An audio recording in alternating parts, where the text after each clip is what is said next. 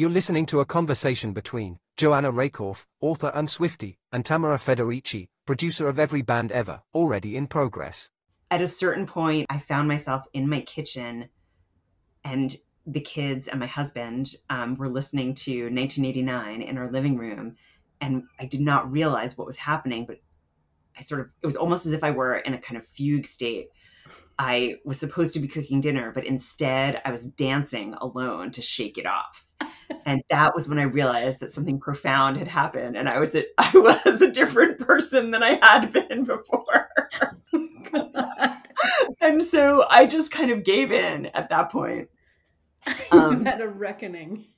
Yes, I still didn't call myself a Swiftie at that point, Oh, but wow. um, but I, you know, and for there was a period where I um, thought that 1989 was a genius album, um, and but I wasn't in love with her earlier stuff. But then my son um, became pretty um, excited about Red, and I grew to think that was an even better album. And now I'm just full on Swiftie. Wow. So what was the was it because it was when your son was into it that pushed you over the edge from 1989 Yeah, from that I think- experience from the experience you had in 1989 to that that time? That? Yeah, I think I just actually heard the songs on 1989 so often that I was able to kind of hear them as songs without the kind of noise about pop music surrounding it, you know, without kind of this idea of what kind of music I listen to or who I who I am, who I should be. Um, I heard them as songs, and it's like these are great.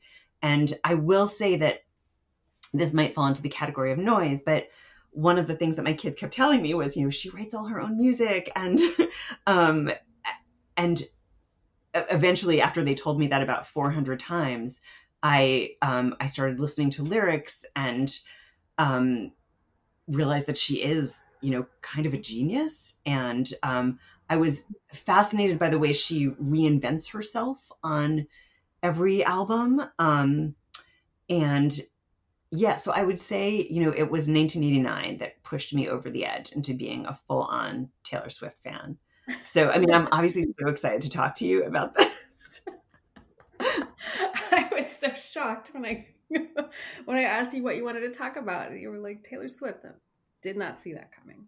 I know. That I know. Well, I told my husband that you had asked me to uh, talk with you, and um, he was like, "Oh, so," um, and I said, I'm, "I'm having trouble deciding what to do because, as you know, I'm a huge music person. You know, I was a Yes. DJ in college.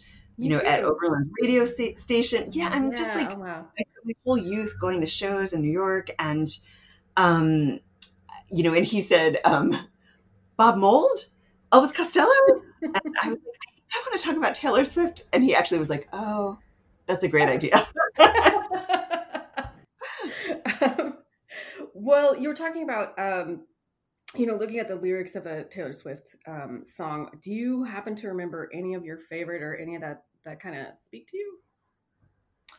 yes, I have so many favorites that it's it's hard to decide.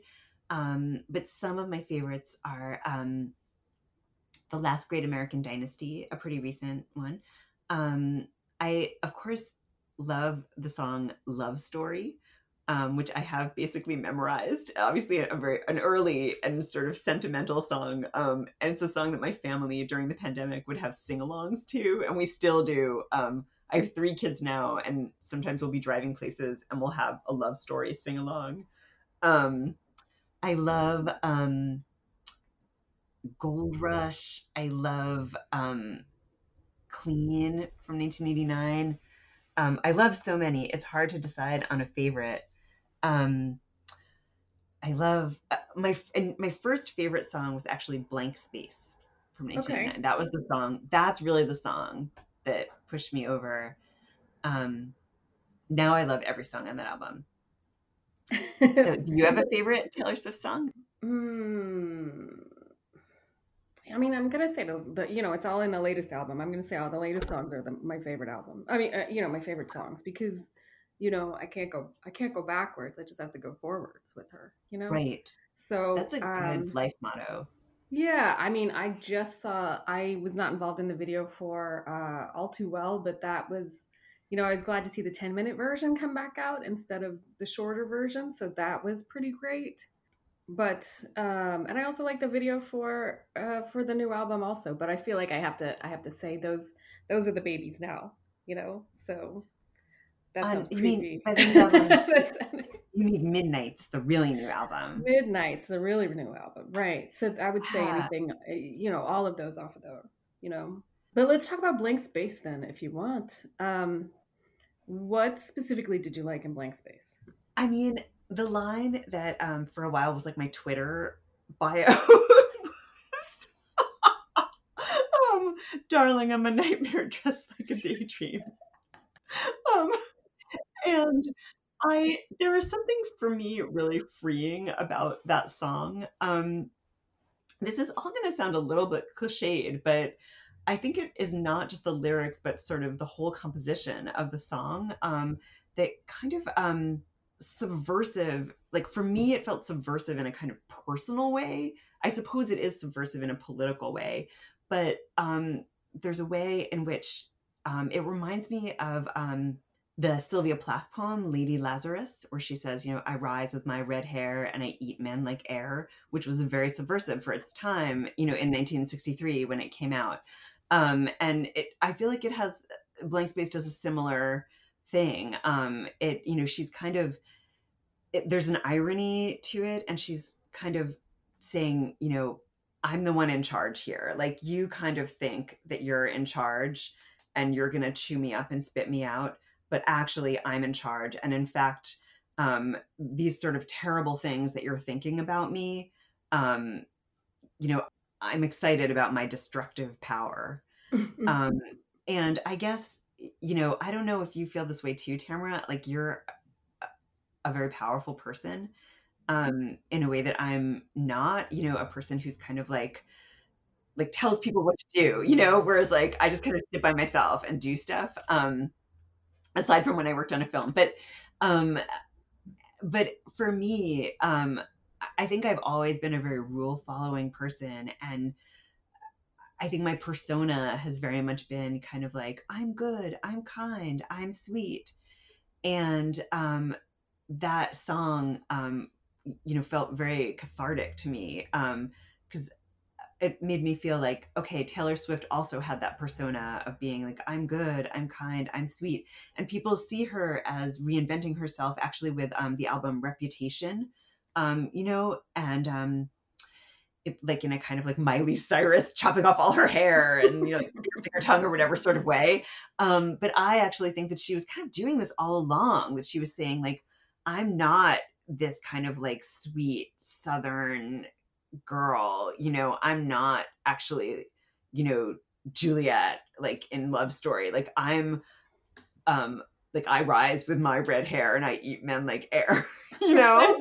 I'm a nightmare dressed like a daydream. Like i'm a black widow spider but i'm psyched about that. Like i'm not embarrassed about it and i'm not ashamed. I'm psyched about it. And i think she's also saying this is just one component of of who i am you know? Um she's not saying like i'm it's not a kind of a lot of her songs are um to use like the lexicon of um poetry you know are persona songs where she's taking on a, a persona and kind of writing in the voice of that person or their narrative you know their story songs which is a little bit actually what um makes her different than a lot of contemporary artists right? Like that's not the norm. Most people are not writing narrative songs, especially not like blockbuster or pop stars. Her songs are really different in terms of what they're doing. Um, lyrically, like the way they rise and fall, um, they have a narrative arc to them usually. But in so Blank Space is obviously a persona poem um, in which she's kind of taking on this this persona of this kind of like man eating woman who kind of has the veneer of a sweet girl um but i think it was her way of saying you know fuck you like i can be a bunch of different things at once and like you whoever like jake gyllenhaal or whatever like you're totally unimportant. Like you just filled a blank space for me. Like you're nothing. I love that. so, I've, I've already moved on. Right. Yeah. That exactly. Was, yeah. I think that's been super important to her, but I totally had never seen, uh, yeah, you, the, your dual trajectory of um, being a good person and a, you know, and a nice person and her definitely being, you know, family oriented or, you know, listening to her parents and then kind of moving out of that space. Um, yes. You know, I was thinking when you were like, I'm nice, I'm good. Like that's, that didn't you're you're right that never came up for me as a person that's never come up. it's always and that's one wait. of the reasons that i love you. This is mine is what's happening? Where are we? Let's do it. That's it. Those are my three. I don't yeah but i but somebody like her she is um you know i feel like she played into um you know some male fantasy some male fantasies in the beginning that have been sort of subverted since. And um you know uh, the, when you're saying when you're talking about the persona um you know the scenarios that she creates i feel like she's been doing that since since the very first album. And that love story especially that you were talking about is you know definitely like that. I mean i think it's funny it's who you know who thinks about rewriting shakespeare you know? I mean, I always like the idea that at a tragedy that you get a puppy at the end of the play, and I've always wanted to rewrite a play that you, you know, after somebody's like eyes have been gouged out, that indeed you could, you know, you're like, well, you, you know what, this is a real shit show, but also here's a puppy. You know what? Thank you for playing. you know, thanks for the game of life. So I don't write, you know, I, I'm definitely like steering her in that vein of like, let's make everything turn out okay because um, in the beginning that's what I liked too was was sort of like we've all been through so much tragedy. Uh, you know, here's a puppy. Um, there's a puppy. There's a happy ending. Yeah, I mean, because I guess even the kind of darker songs, um, there is uh, like melodically there is a sort of upbeat feel to them, in a way. Yeah, I, I mean, like I mean, except for stuff like you know, Bad Blood is different, but that's like, um, you know, I she's, I can't imagine having this many fans uh, scrutinizing you this way, but um, you know, I, am sure that's you have a lot of rage pent up from just dealing with everyday life. Um, so I feel yeah. like Bad Bloods are these vigilante shits and things like that. That's that's par for the course. Um, but we, I wanted to go back to um, you're talking about the post persona uh, the Persona songs. And I'm sure as a Swiftie, you already know this um, about the glitter pin songs and the, you know, the quill, uh, the the quill pen songs and things like that. Do you know this already? No. Oh, okay. So she has. She says that her, um, you know, when we started together, she said she had three different kinds of pens that she uses to write songs with. So these are sort of the persona ones. Right. So one is a quill pen, one is a fountain pen, and one is a glitter gel pen. Oh. Right. so, and everything kind of falls in one of these categories, right? But um, there are also so many more pins than that, and I don't think I don't think her fans know this. I don't think she tells anybody. I also think she loses pins, but there's there's some pins that are tiny pins. There's teeny pins. there's mood pins, moog pins, and moon pins. So there's like at least wow. 12 other pins that she hasn't even gotten into yet. Um, and I don't know, you know, I, I haven't seen anything like that on Twitter, but you know, wait, I'm so curious. Yeah. So those are all. She, um, is she into like the kind of like scented gel pens, you know, that are hugely popular in Japan, like the kawaii pens, you know? yeah. Like, the like that could cute... be the glitter pen. Yeah. Yeah, I was uh, wondering. I, I actually love those. I love just. I mean, they're kind of irresistible. I agree. So uh, the quill pen is for um, things that are mostly about colonial Williamsburg, from what she's told me. But um, yeah, and then there's a Sharpie. I'm sorry, I almost forgot. There's a Sharpie pen, and that's for songs about work, songs about getting fired, anything where you need to write your name on a box and you need to get out of town. So that's right. pretty much that's a lot. Anything involving the word deadline.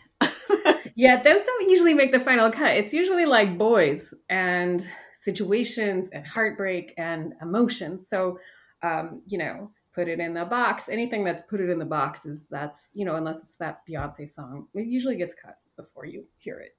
Um, I'm curious what, I mean, I'm you almost scared to ask this, but like, what is it like working with her?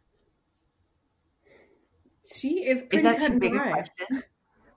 No, um, she's pretty much the same throughout. She she kind of knows what she wants. She likes to um she gets up really late. When you work with her, you actually have to go to her compound. Um, mm-hmm. which is, you know, in Nashville and at the lakes. And um I actually sleep in a cot next to next to her room because she's got a piano in her room and other things. And I just um when she wakes up in the middle of the night, you just sort of hear some, you know, like some some tinkling or some strumming or something like that and you just kind of know you need to get up. And then um, you start just recording. And then you get jackie antonoff. And we call him jackie sparkles. Jackie sparkles. Oh my god really? Yeah and the jackie sparkles in the quiet one. That's the the aaron dessner is the quiet one. That makes sense. and, yeah and you get them on a conference call and then you know, from there, she kind of just she works it out, and then you get a rhyming dictionary, and then you see if that's good, and then you throw it out, and she, uh, you know, she will tell you from a woman's point of view what she is trying to say, and then sometimes she'll flip it, mm. yeah, and tell you from a man's point of view, and then you figure out the difference. And you know, with with this kind of reinvention with every album that is conscious right? It's not just like that she's thinking like oh i'm kind of more interested in doing something that has more synth or distortion or like she's consciously trying to kind of have a kind of concept album that's different than the previous one? Yeah I, I think she knows she's hunting for something it might be like when you're looking for uh, you know i don't know you tell me when you're looking for uh, like a new book to write. You're just sort of kind of casting your net and you're sort of seeing what you're interested in. And I mm-hmm. think um, for her, you know, it it runs the gamut. Uh, you know, for a while I thought we were gonna make an album based on a slip and slide, and I wasn't sure how that was gonna work. But I trust her. It was gonna be a summertime album after sort of like the wintry, um, you know, uh, uh, pandemic albums and um, it was going to be sort of a fun in the sun. And then I think she realized that we're not out of the pandemic yet, so we can't. Right. It's not time. It's not quite fun in the sun yet. We're sort of like fun in the pandemic, and that, that feels seems typically astute of her. Like she's so kind of tapped in to where people are that she's like, yeah. no, we're not ready for a slip and slide nostalgia album that seems pre-pandemic. You know, yeah. that seems like the old us. Definitely. Yeah. yeah. Uh, for a while, it was going to be about zoos. We kept, we went to zoos for about a year, and uh, every, every track was going to be the name of a different animal that was in love oh. or in heartbreak, and then that didn't. Yeah, I mean koalas. This was about a koala with a complex relationship who had left another koala uh, and was currently eyeballing another koala, uh, but they weren't sure if it was going to work out. And the koala really needed to get out of that town. And I don't, we just never finished that one.